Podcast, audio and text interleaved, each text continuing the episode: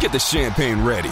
The NBA Finals are here. Welcome to the NBA Finals. Let's raise our glasses and our rings to the two phenomenal teams left standing. My goodness! Here's to high stakes action, to thrilling moments we can't miss. He ties the game at the buzzer! And to crowning our next champion.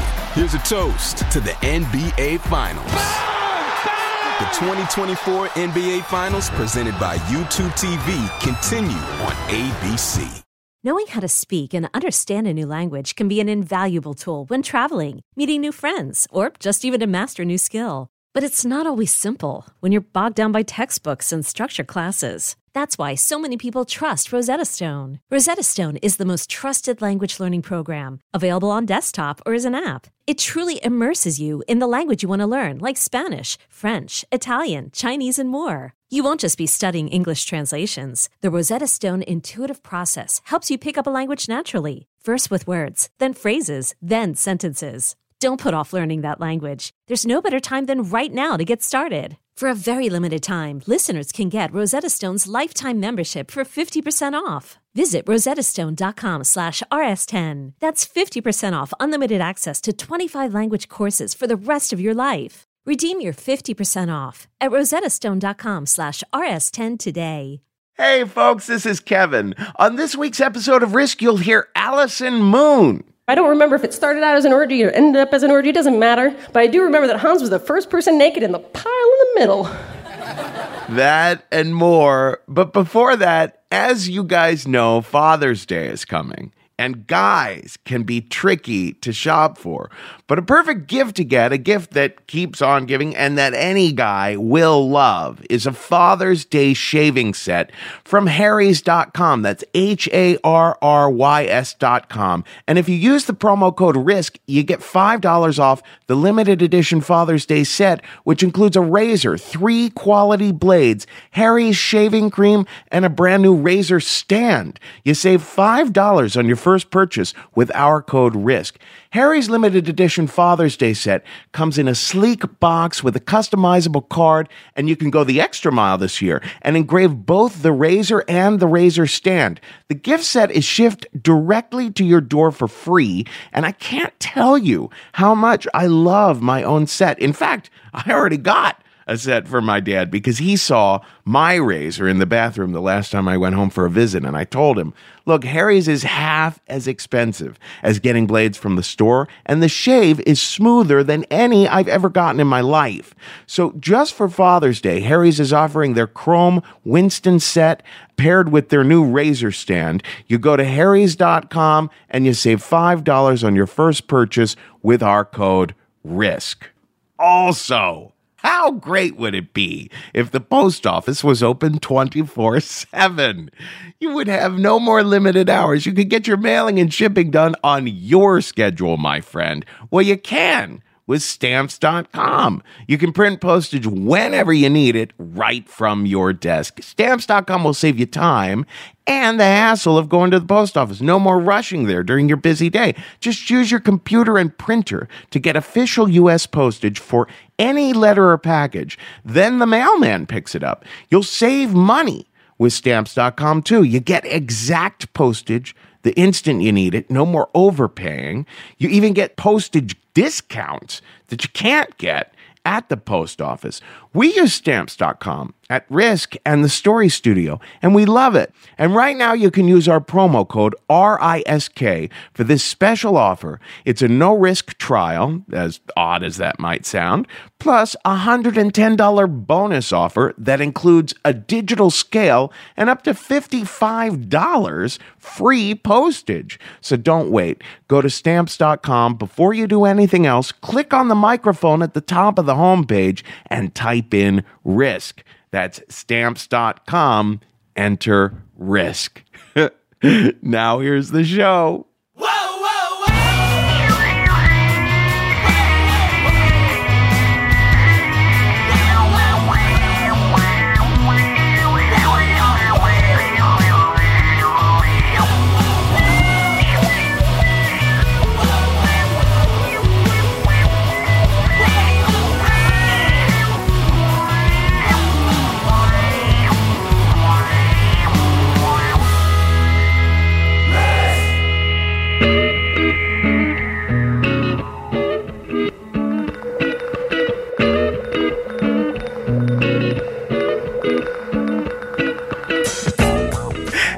Kids. This is Risk, the show where people tell true stories they never thought they'd dare to share. I'm Kevin Allison, and this is Lee Rosevere behind me now, and we're calling today's episode turning points. These are three people who either found themselves at a major turning point in their life or were witness to someone else's major turning point in their life. In a little bit, we're going to hear from my very dear friend Jude Treder-Wolff.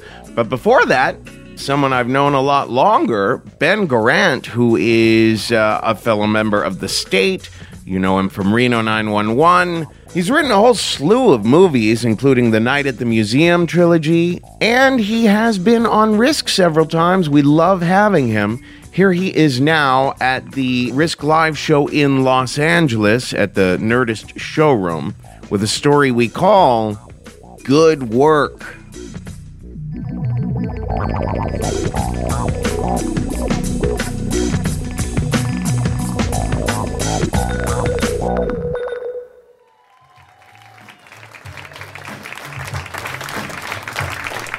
Um, I guess this story is about the worst job I ever had and the best job I ever had. And I guess I should start by saying that, and I don't know if this is normal or not, because I've never said it to anybody.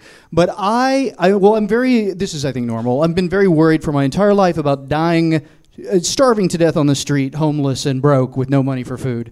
I don't know if everybody does this, but I calculate daily, look up how much money I have, and then figure out how much, based on what I'm spending, if for some reason nobody ever hires me for anything again, how long until I die of starvation?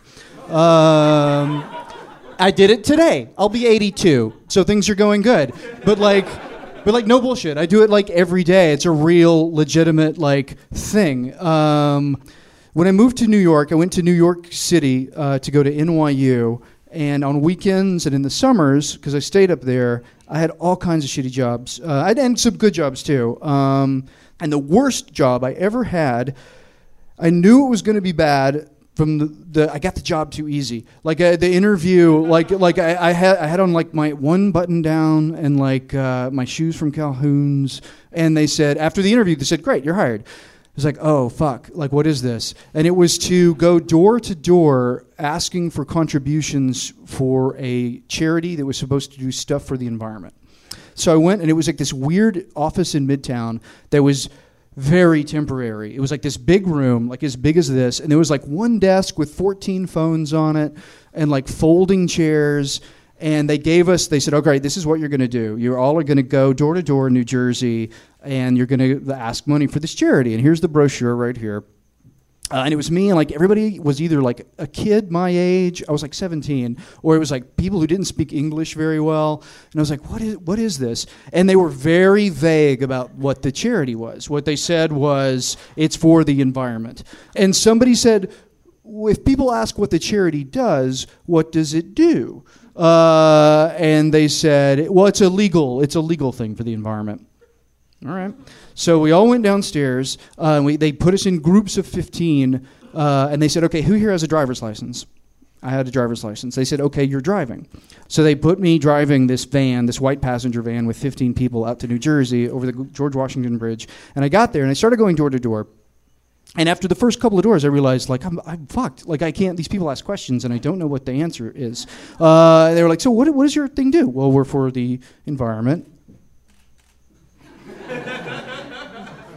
Okay, well, we are a little busy today. And some people were mad. Some people were really, really mad that I knocked on their door. And so after a while, I was terrified. I started just making up shit. I knew a little bit about Southern Poverty Law Center, so I just started saying stuff about that. I was like, well, what it is, is it's uh, what they support uh, lawsuits. Say Chevron has come into your rainforest, uh, they give the money to that so you can sue these people. Or, or if, you know, they, they've poisoned your. And I just started making up shit. and, and, and Half of the people were really, really mad, and half of the people gave me money. And the people who gave me money made me feel really, really horrible. And as and I was walking door to door, being yelled at by people in Jersey accents, or like being given checks for twenty bucks, I realized I'm just begging for myself. I'm not. This isn't a job. I'm going door to door and begging. I'm. I'm. And I should just say I'm broke. I need a job. Would you give me twenty dollars? But in, but instead, I'm like lying to people. I'm saying this totally made up thing. Uh, and so I got back in the and a guy I went into I, one house nobody answered and I went around the back and I saw the family in the backyard and it was a guy with his two kids and his wife and so I went around the side of the house and this big fucking Tony Soprano looking guy was like what you fucking people do is wrong. It's wrong. This is my castle. This is my home. I was just like fuck. Like uh, so I went home and I quit. I quit after one day, uh, which was hard because they paid us in cash at the end of the day, and I got an extra five for driving each way. So I had like 40 bucks in my pocket. And I was like, fuck, I can't come back and do this. Um, the best job I ever had in New York, and the best job I've ever had in my life, came out of these same circumstances. I, I went to NYU to study acting. The tuition was about 18 grand a semester counting housing and everything. It was all loans. I got a, a scholarship of $2,000, but that was only for the first two semesters. And I got a grant for being from East Tennessee because it was Appalachia. Uh, four thousand dollars a semester just because Appalachia is so fucked. And like they don't and, and like and, and like so they, they I got and I was like yeah I I've never worked in a coal mine but fuck it I'll take the money yeah. But for being from Appalachia NYU gave me four grand a semester but it still left like eleven grand a semester. And that's when the clock started ticking in my head of like I'm going to die on the street with no money and owing the banks all of this money. And NYU, I came there passionate and cocky, and I was going to be an actor. First, I learned I suck at acting. Like I thought I was great. In East Tennessee, I was fucking Marlon Brando, and now and now I realize that I'm I'm nothing. I'm terrible. And then I realized I don't even know what I'm doing. I like these everything I thought I was doing was wrong, and everything they're teaching me is something that doesn't even make sense to me. And then I started hating acting and actors and everything. I, I just hated it, and I, and I started realizing this is a racket. Like none of none of you guys teaching this shit. If you could do it, you would do it. Like if you if you could actually make a living acting, you wouldn't be teaching me whatever slice of 11 grand you're getting. Like you, you would do it. You would be fucking Brad Pitt and you'd be making a fortune. Uh, and I was just bitter and I, I hated it and I, I, gave up acting for the rest of my life um, through NYU. Thanks. Um, and so. Uh, junior year, while I was starting to do the math every day of like, okay, how long till I pay off this stuff? Okay, if I never work again, I should have died four years ago. Um, Todd Holoubek, I was in a comedy group called The New Group that became the state, and Todd Holoubek came in and said, "Hey, I found a job. Uh, if anybody, there's they're having auditions for this job. Come and who wants to do it?" And we all went, and it was to be a teenage mutant ninja turtle. Uh, and we all went, the entire state, everybody. And some people flat out didn't fit in the costumes. Uh, Michael Jann didn't fit in the costume. Ken Marino didn't fit in the costume. I fit in the costume. And so we went and did like a, we tried to do the accent, and we all bought the comic books, and, and we were actors. So we were working on the experience of, you know, they were mutants and they lived in a sewer. You know, like, like what, what does that mean? Uh, and, and, and they basically said, okay, if you want the job, it's yours you fit in the costumes. Uh, we said, great. Uh, and, and, they said, who can be in Detroit in four days? And I was full time student at NYU. And Michael Black and I talked ourselves into it on the subway ride down.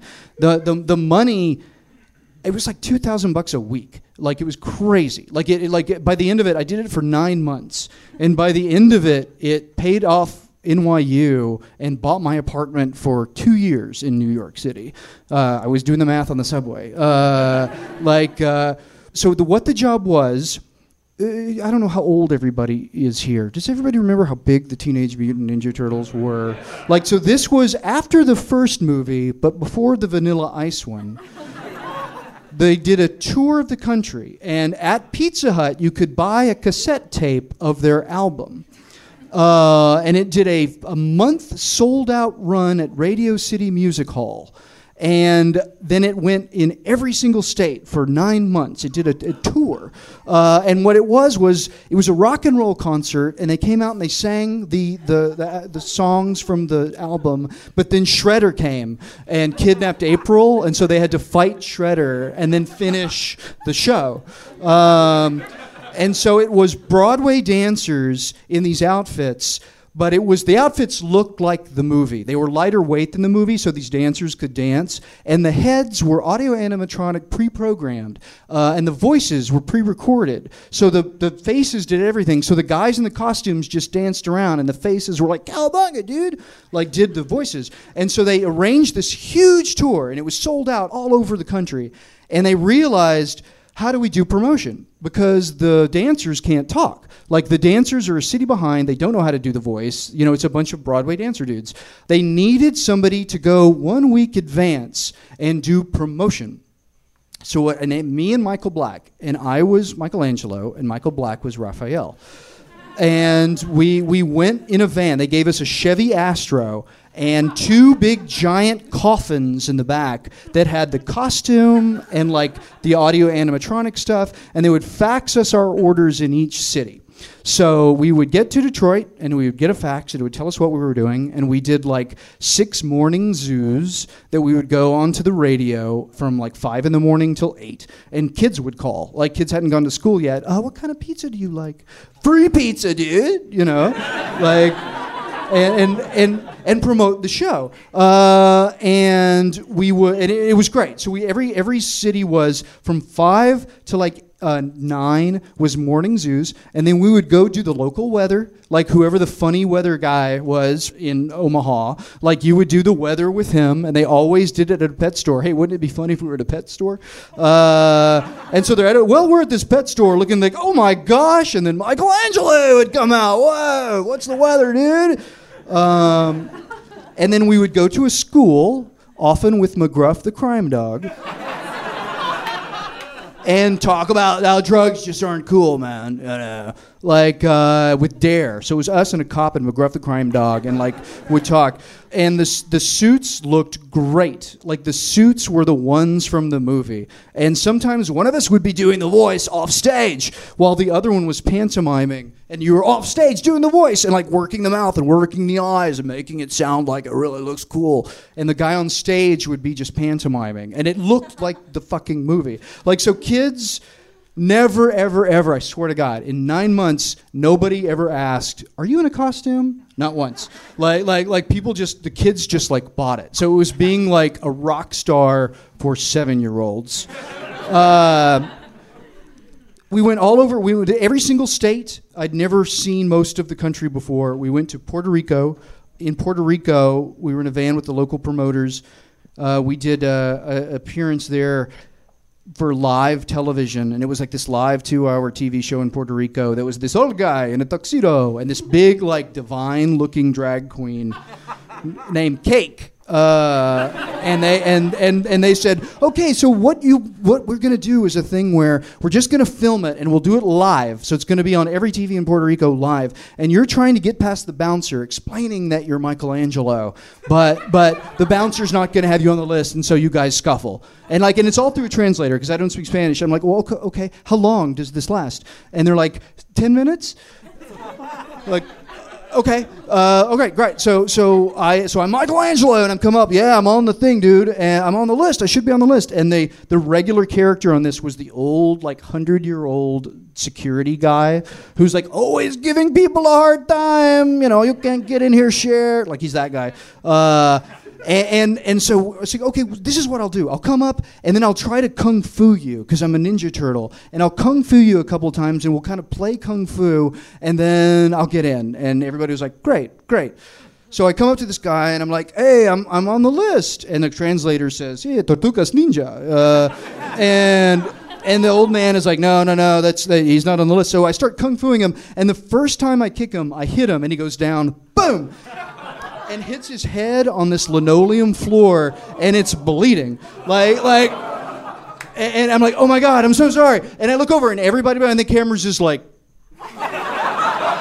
go, go, nine minutes, nine minutes. Uh, and so we like kind of Benny Hill chase each other around, and everybody doesn't care. And like this guy is like trying to get up and like bleeding on the floor, and we're doing like crazy. Uh, he was okay.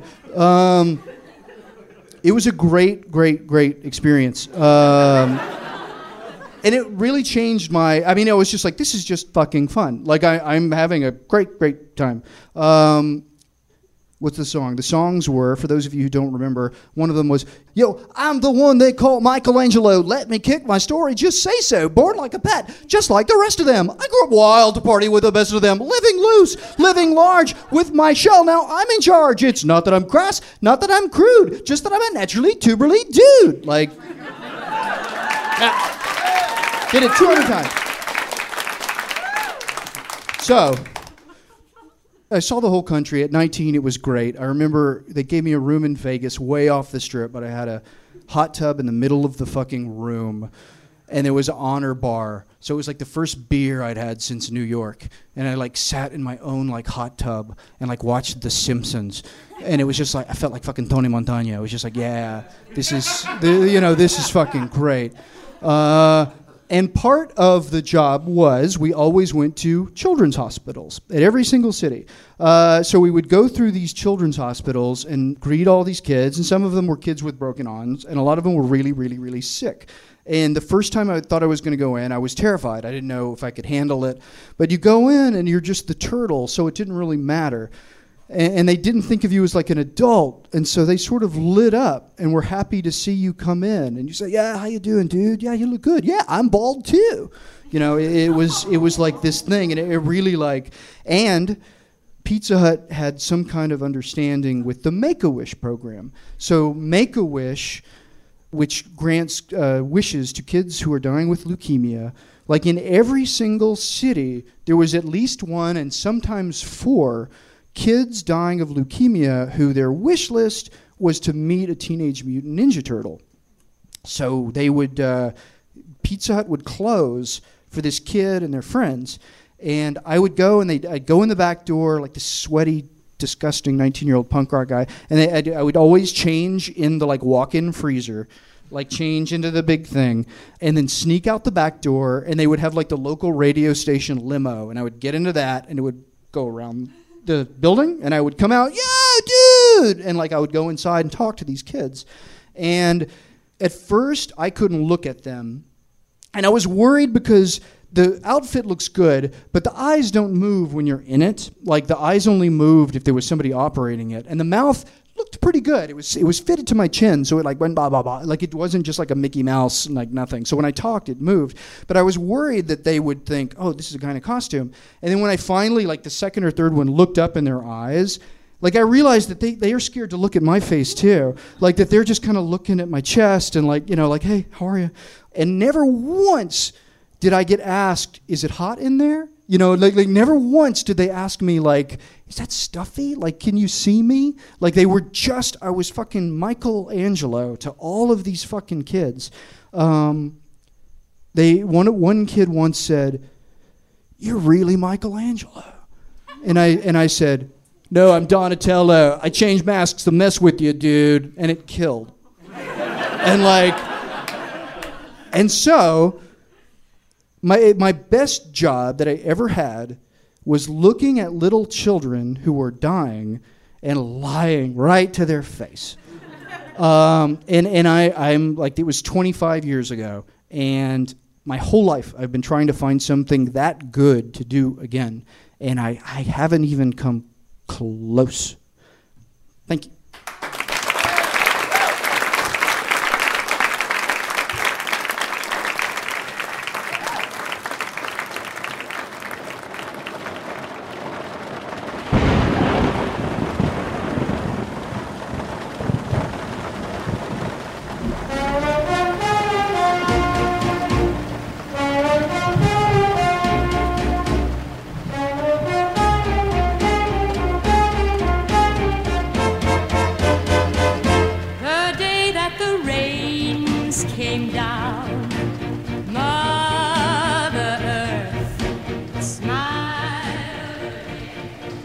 Patrick's Day, 1982.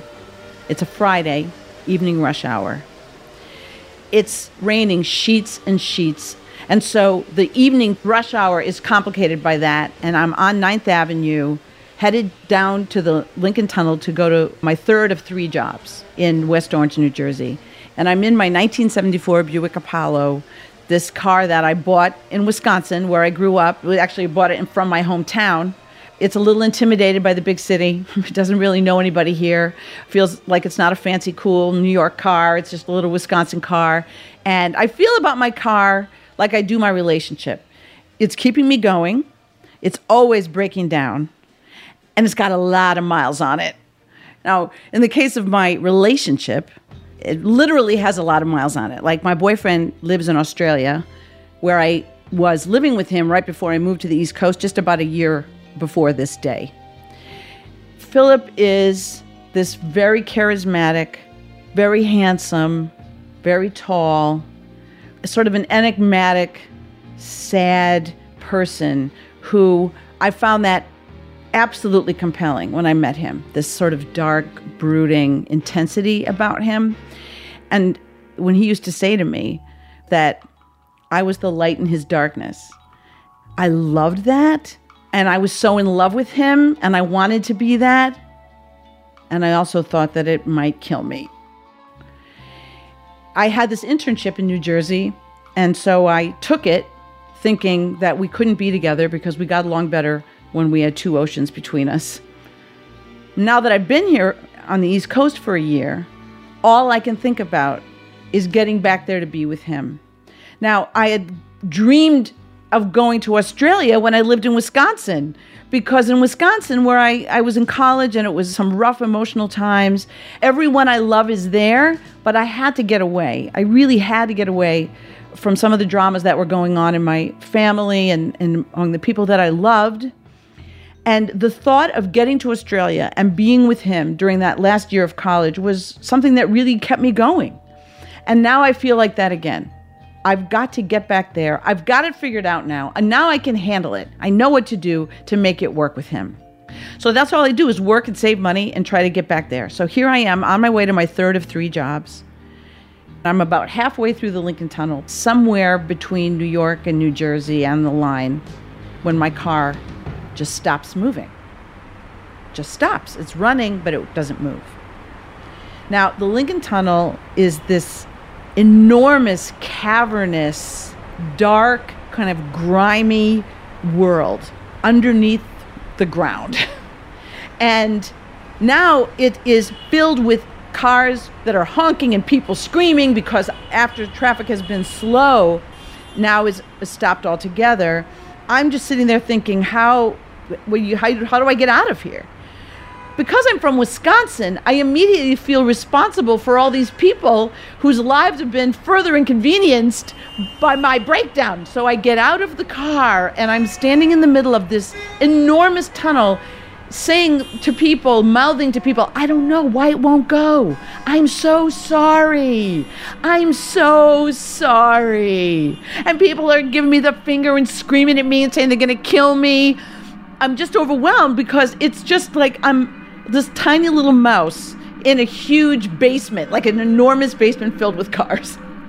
And then I hear this this robotic voice please get back in your vehicle, return to your vehicle. And I look and I see this strange device manned by a guy sitting in it that comes along the side of the Lincoln Tunnel from the Jersey side where I'm headed and tows me to the mouth of the Lincoln Tunnel on the Jersey side, drops my car off there.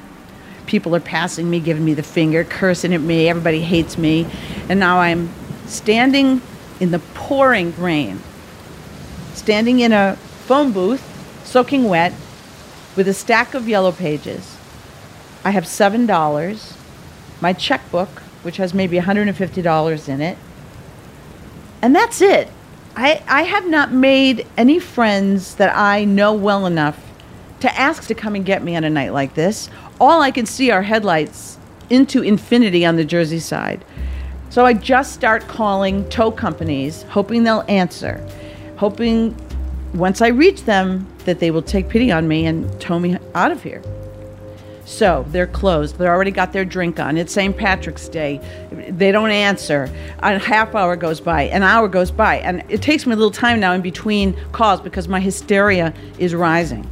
I see in the yellow pages, I see there's a towing company and a garage not that far from my apartment.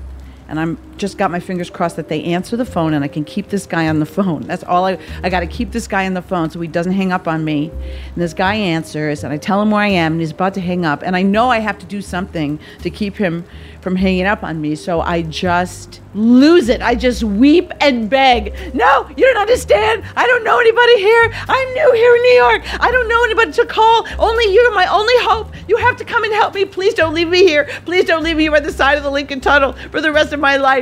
And uh, and so this guy takes pity on me and he says, "Okay, lady, we won't leave you stranded here. I'll come and get you before I close up." So now I have to ask the loaded question. Do you take checks? Silence.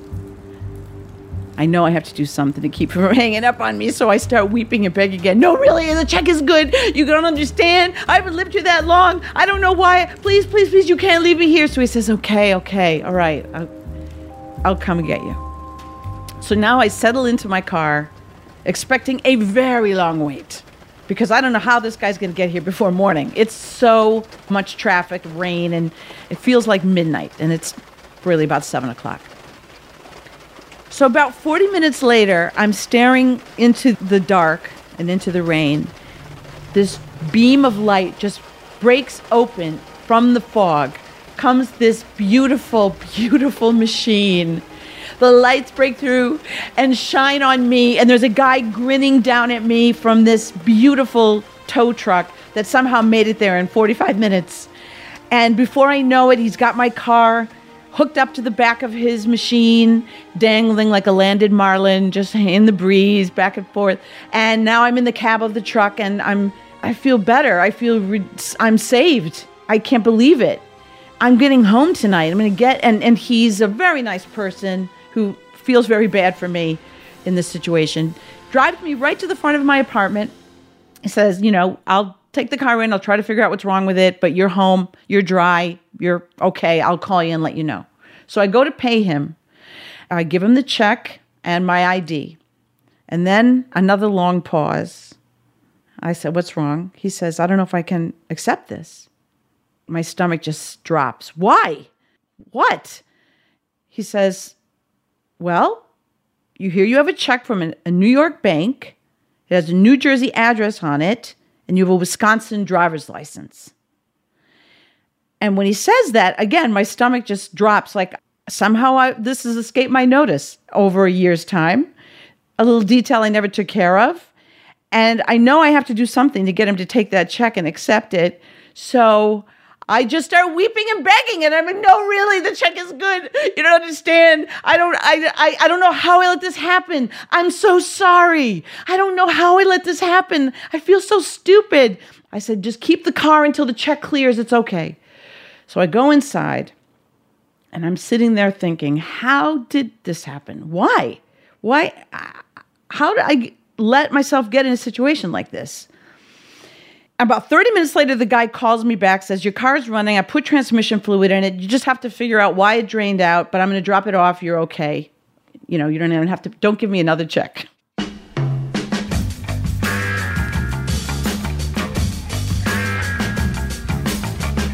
Monday morning, I'm at the Department of Motor Vehicles of New Jersey to get my New Jersey driver's license because I'm not going to let this happen to me again. And the lady, so kind, says in that Department of Motor Vehicle way, you know, you can't have a driver's license from two different states at the same time, which I did not know. Will you surrender your Wisconsin driver's license? Like this is a big formal ceremony of some kind. I never heard that word used in this context, but I say, okay, yes, I'm surrendering my Wisconsin driver's license, and I do. When I hand that Wisconsin driver's license over, I feel waves and waves of grief and loss and emptiness. And I know now why I never got a New Jersey driver's license because that would mean that this is the state I really live in and that this relationship is really over. And being here on the East Coast is much harder and lonelier and emptier than I ever dreamed it would be. And this dream of going back to Australia has used itself up. That dream got me through a, hard time when I was younger, and now that dream is over. And I really have to be here now. I have to be in the state that I actually live in. And the state that I live in is emotionally pretty sad. And I know that I can do it. I have to. I have to handle it. I'm here now. And it helps that I got a AAA card and a Visa card.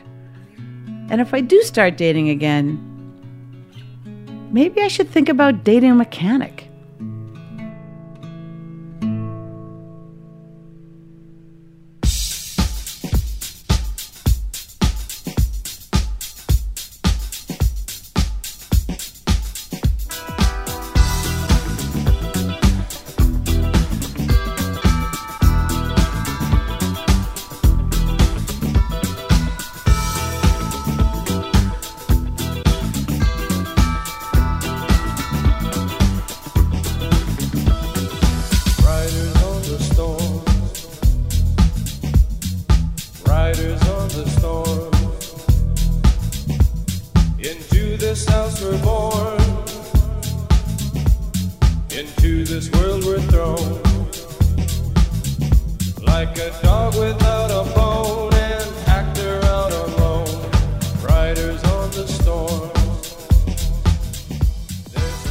This is Risk.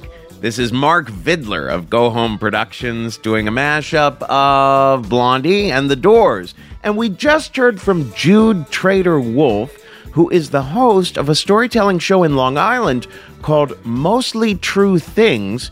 You can find out more at mostlytruethings.com.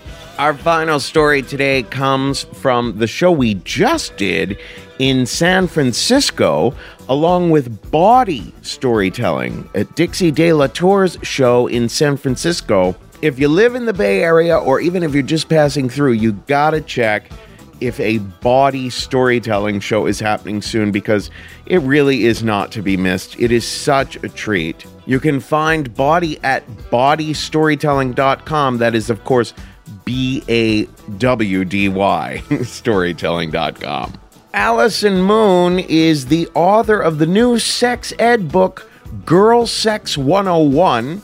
And her memoir, Bad Dyke, is full of sexy stories as well. She's also the author of two lesbian werewolf novels, but you know, who isn't? Here's here's Allison now with a story we call Four Orgies and a Funeral.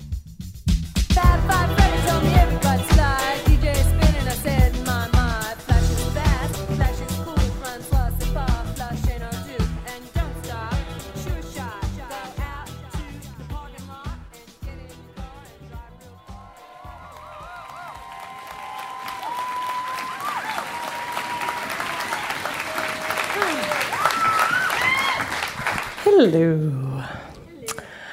So I'm a bit of a misanthrope, a friendly misanthrope, uh, but I just don't think that the average person is much more interesting than a really good sandwich. Uh, and 15 years ago, I met somebody who actually made me reevaluate my stance and maybe consider being a better person. Hans glowed. He was one of those guys that just kind of had a, a love for life that just gave him an incandescence that created light, that created heat. I met him when I was in college. He was two years older than me and six inches shorter. And he uh, glowed because of paleness at first.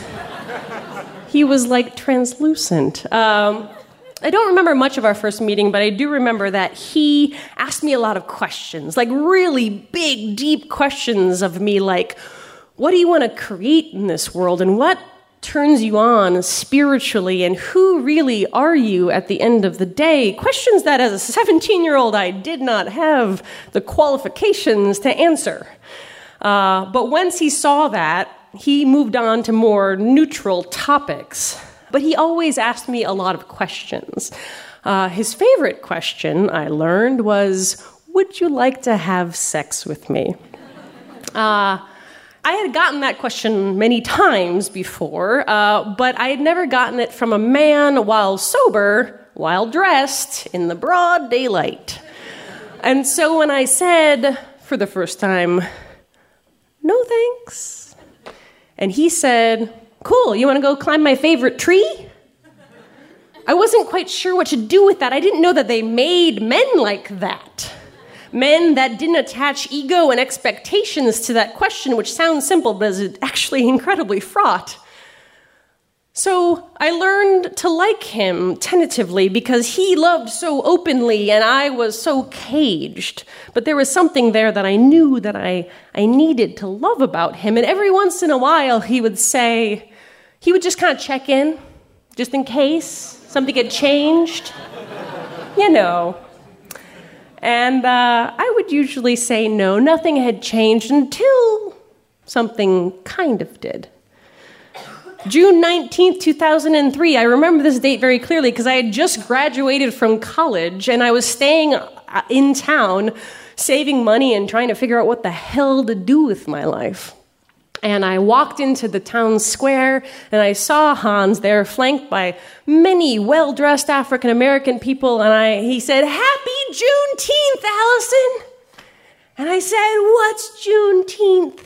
And then I proceeded to get an education in African American Emancipation Day from the whitest person I've ever known.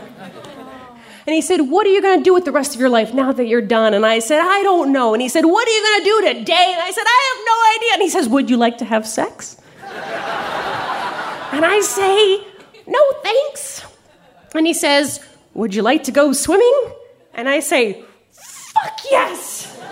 Because I always want to go swimming. And so he says, Have you been to Chance Creek? This is the swimming hole outside of campus. And in the four years I have been on campus, I have not gone. And so he says, Well, we're going. And so we get in the car and we start driving out. And he says on the road, Allison, when did you discover that you were bisexual? I said, I don't, I don't know if I ever discovered it. I mean, it was kind of like an amalgam of dreams and crushes and attractions that kind of added up to me. And it wasn't really discovering me as something different, it was discovering that the world was smaller than my sexuality was, I guess. And he said, When you had sex with a woman for the first time, was it revelatory? And I said, No, no, actually, not at all. It was just scary. And when I'm honest with myself, which isn't very often, but when I am, it was actually kind of gross. Like, genitals aren't my favorite part of sex, it's the skin on skin that I really love. And he says, Allison, I want to hold your hand. Will you hold my hand? And so he holds his hand on the armrest of the car, and I, I put my hand inside of it. And we just drive in silence on these hot back roads of Ohio for a little while. And then he says, I want to share something embarrassing with you. Can I do that? And I say, Yeah, of course. And so he says, When I graduated high school, um, we had a bonfire, and a bunch of the guys, we went into the cornfields and we practiced giving each other blowjobs. And like me, as like a nascent sex educator, was prepared to be like, "That's totally normal." but he kept on going, and he said, "And like I, like I really wanted to like it, you know, like." I like closed my eyes and when I thought of things, like I really liked it. And then when I opened my eyes, it's like I just there was a guy there and I just couldn't I couldn't go there. And I'm really sad about that. And I, am really sad that you get to have all of these flavors and I I just can't go there. Because that's the kind of guy he was. He was envious of me for being able to love widely as much as I was envious of him for being able to love deeply.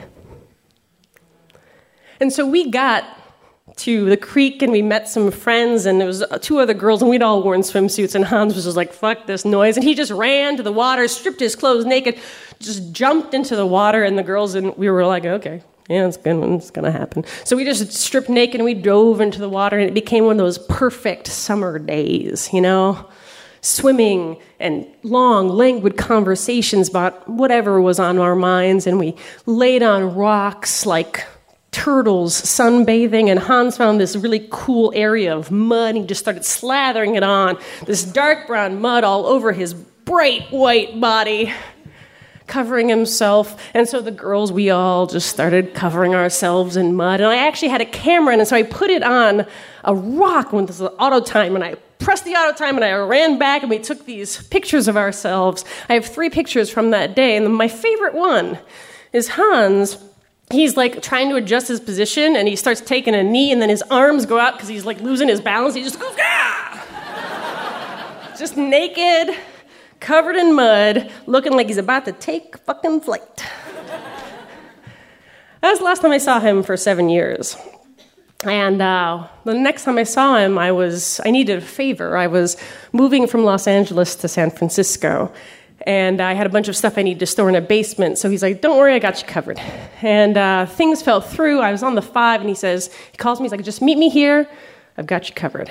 So I pull in to Oakland in the storage facility the next morning with my partner in this rental truck, and Hans runs up to me, smiles, hugs me, and says, "Here's the lock." Don't worry about it. It's all taken care of. You're good. Welcome to your new home. And uh, that's the kind of guy that that he was. And I wasn't quite sure what to do with this. I'm still never quite sure what to do with that kind of openness, you know? Uh, so my partner Reed and I eventually found this beautiful loft, but needed a lot of work. And Hans had built a bunch of houses for Habitat for Humanity, and was a carpenter by trade, and so he would just show up with tools, helping me do shit around the house. Uh, Reed was gone for a, most of the summer that we were building the space, and so Hans would just show up with this toolkit. He came up with these these nails that have like explosive, like you know, gunpowder in the tip, where they're they're used to like you hit them, they drive into concrete. So he taught me how to build walls and hang doors and hang windows and drive these crazy combustible nails into concrete because he wanted to build houses as strong as his friendships. You know?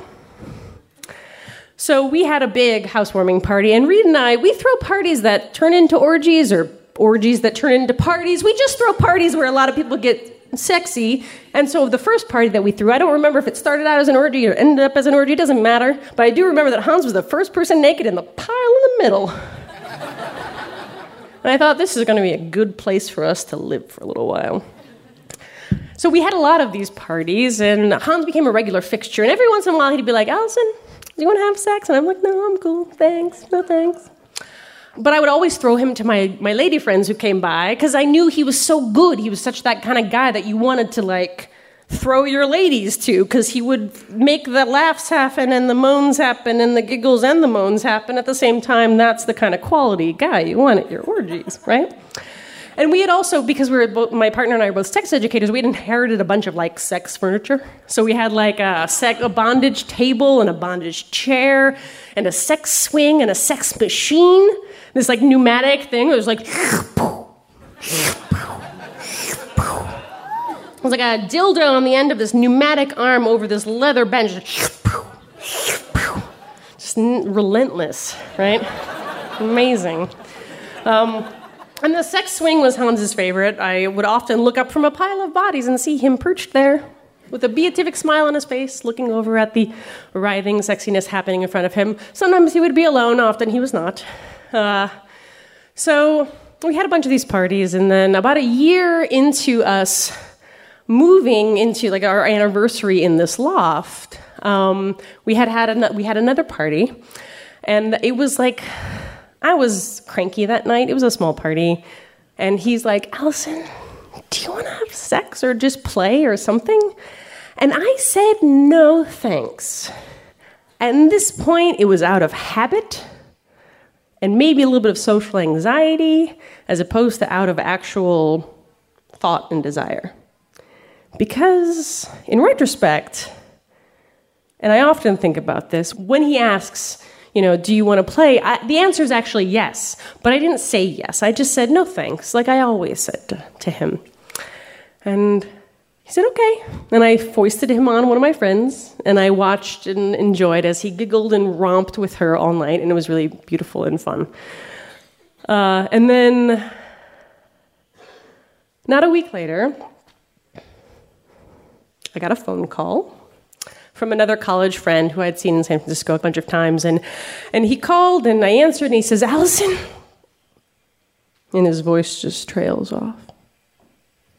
And like instinctively, like I knew it was one of, you know, those phone calls, even though I'd never gotten one of those phone calls before. And he says, Hans. And he just chokes. And I lower myself to the corner of my bed. And he says, Hans. And he chokes on his own voice again. And I say, Hans, what? And he just wretches the words Hans is dead.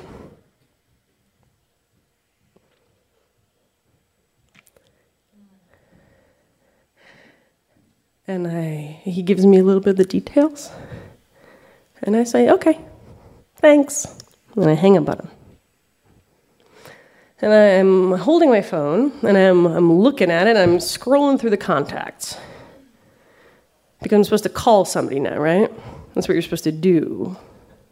I'm supposed to phone tree or some shit. I'm scrolling through and I see a bunch of names, and no one in my phone needs to know right then. But I pick a couple people and I call them just because I feel like I need to repeat the phrase like I'm learning a foreign language. Hans is dead. Hans is dead. Hans is dead. And then I, I get up and I, I walk to Reed in his office and I say, Hans is dead. And he looks at me and he says, Okay. Okay, like a question, like, are you okay? Okay, what do I need to do for you? Okay, is everything okay? And I say, okay. And so I walk into the middle of the home that Hans helped me build, and I feel empty. And so I, I, I, get back to work. So I go outside to pull some plywood off the roof of my car, which I had ratcheted to it because we still had work to do on the loft. And I call over my shoulder, Reed, can you help me? And then uh, Reed finds me on the asphalt next to the car, heaving in sobs. And now the 15 minutes of shock has, is over and I just feel ah, everything, everything, everything. And honestly, having experienced grief a couple times in my life, I have to expect that the prevalent emotion after l- hearing news of a loss is regret. Right? Regret for all the things you said, regret for all the things you didn't say, or regret for the last thing you said to them before they left. All that bullshit just comes right there. Regret for all the moments that you have been denied. And all I could feel was regret, and the only word I ever heard in my head was no thanks. No thanks. No thanks to all the times Hans asked me if I wanted to be loved as much as he wanted to love me. And I said, no thanks.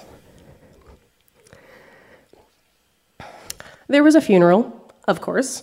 Uh, Hans was actually in seminary, which sounds kind of silly, except for he actually was like the kind of Christian that Christians say Christians are. Uh, he like saw God in everything and the divine in everyone, and so of course it seemed perfectly clear that he'd be wearing a collar around his neck while heading to the orgy. Um, so. So we went to the funeral, and it was all of the things that you think a funeral should be, and all the things that an atheist at a funeral feels is what, what I felt. And in the basement, in the reception, I had this picture of us covered in mud, naked. And I couldn't show it to anyone there because all of the friends that knew him the way I knew him, they weren't there. They didn't feel comfortable there. And in the weeks later, his spirit was not at rest with us.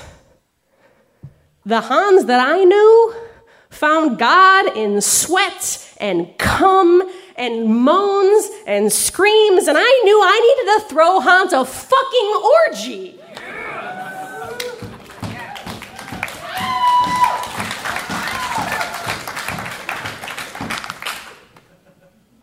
So we threw Hans a fucking orgy. And in the house that Hans helped build, uh, we had friends that I haven't seen since college. His oldest lovers who lived in the Bay Area and I never saw. His, one of his great oldest lovers was there holding hands with her boyfriend, with her arm wrapped around the woman who I will always consider to be his widow, sharing stories about how much passion could be packed into such a fucking small container. And as they shared their stories about why they needed to honor him this way, because it wasn't just me, it was a lot of us that needed to honor him in the way that we knew him best. I looked across the circle as we were sharing stories, and I saw my partner, who could have been Hans's cousin, but for like 100 pounds and like 8 inches of height. And I saw in him what I saw in Hans this need to create community around sweat and lust and love and experience of catharsis in ways that are maybe outside of the norm. And I looked at him and I was so grateful that I actually was able to say yes to him more times than I was able to say no to Hans. And the orgy was amazing. I mean, it was amazing. There are people fucking like crazy. There were sobs that turned into orgasms, orgasms turned into sobs, because as sex geeks, we know often these things are inextricably linked, and there's nothing wrong with that. And we played Scrabble. Um, we played Sex Scrabble. It's a team sport. Um, we played it in teams of two where when you were laying down the tiles, you had to be the one getting fucked while you were laying down the tiles. It created some really rudimentary, r- problematic words. and some real strategic quandaries like why would you end a word in an E right before a triple word score? It doesn't matter. It didn't matter. And I, I, I, was partnered with a woman who scared me, and I felt yes in the scaredness, in the way that I always felt no in the scaredness with Hans. And we had an uneven number of people in the game. So we actually decided we needed to have somebody so they could play with the seventh member, and so we hauled out the sex machine.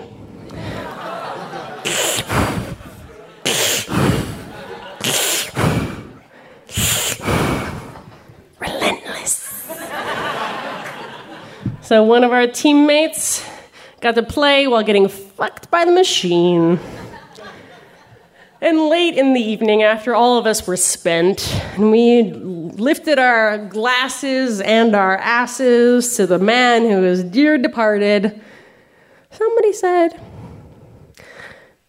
You know that sex machine? We should name him Hans. and so we did. Hans now lives next to my favorite reading chair in the loft, usually very quiet, but I know that if he ever asks again, my answer is going to be yes. Thank you.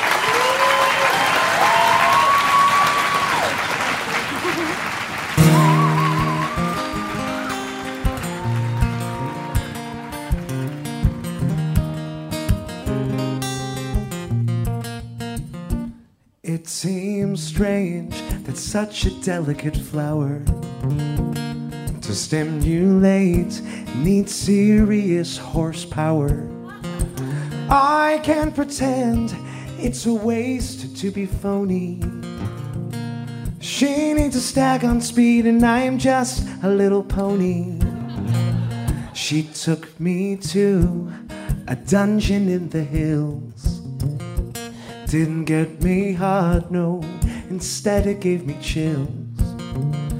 I can't pretend I didn't notice how she loved the attention. She was willingly sodomized with a lawnmower engine. Come for me, will you, baby? like a passion passionate movie scene. Come for me, will I am not the man who can give her what she needs, cause she only comes when she's fucked by a machine. A machine named Hans. That is all for this week's episode, folks. This is Jefferson Berge behind me now. He, he was performing with us live there at that Risk Meets Bawdy show that we did in San Francisco. We'll be featuring many more stories from those shows. And we've got amazing live shows planned for this summer on July 17th.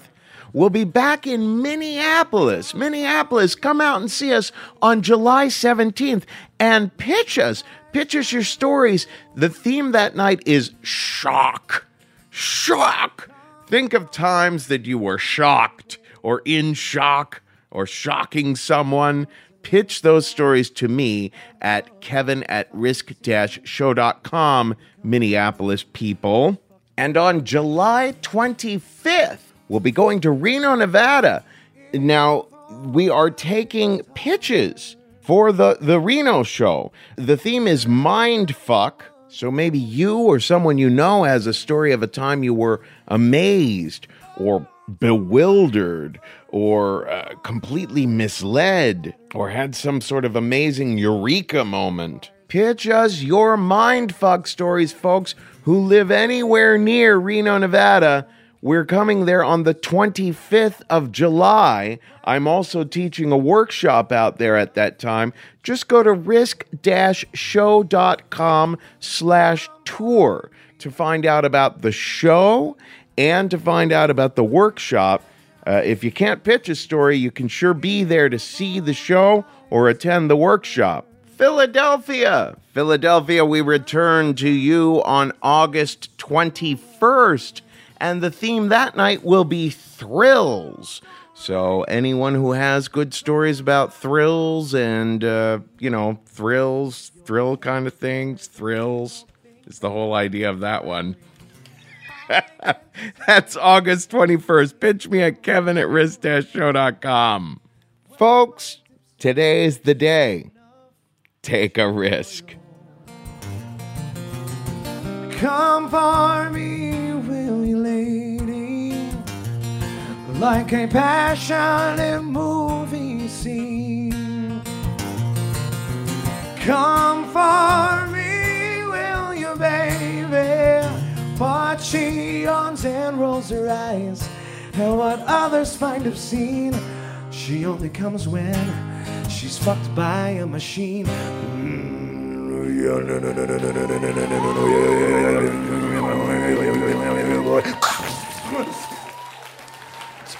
Blew a fucking fuse. She only comes when she's fucked by a machine.